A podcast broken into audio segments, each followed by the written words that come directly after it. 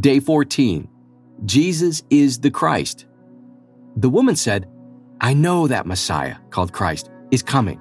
When he comes, he will explain everything to us. Then Jesus declared, I, the one speaking to you, I am he. John 4 25 and 26. Is there anything more satisfying than a dream fulfilled, a promise kept? Is there anything more wonderful than waiting for something you deeply desire, waiting for it so long that you almost, almost give up, and then watching that desire come true? I can't think of anything better. The people of Jesus' day carried just such a desire, and they carried it deep within their hearts. That desire was based on a promise God had made many times throughout the scriptures, what we know as the Old Testament. Specifically, God had promised that someone would come to make the world right once more. Someone would come to fix what had been broken and restore what had been lost. In other words, someone would come as Savior.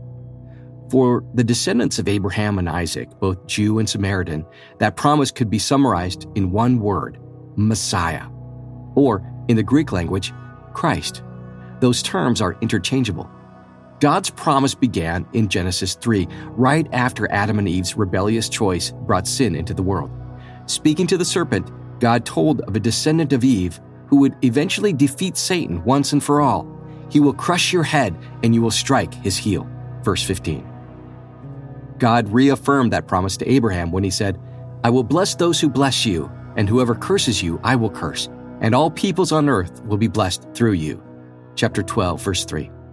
Not only would Messiah crush Satan, but he would bless all peoples on earth.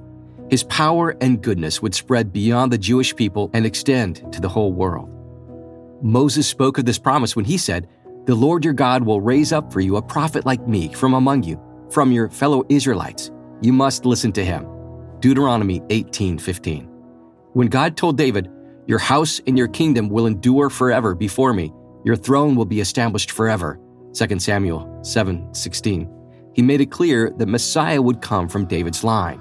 And Daniel saw a vision of God's promise fulfilled when he described one like a son of man coming with the clouds of heaven, one who was given authority, glory, and sovereign power, and whose kingdom is one that will never be destroyed. Daniel 7 13 and 14.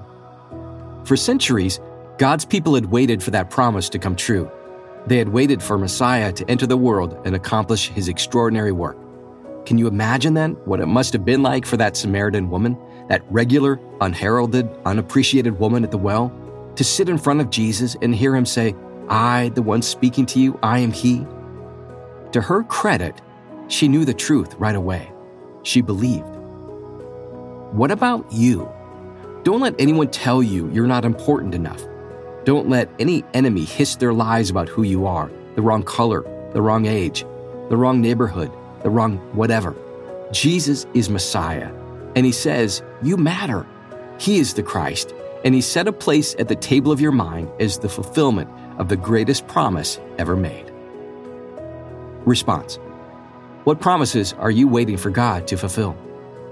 In what ways has Jesus fulfilled the role of Messiah, the Savior who makes all things right? In what ways is that fulfillment still to come? Scripture memory.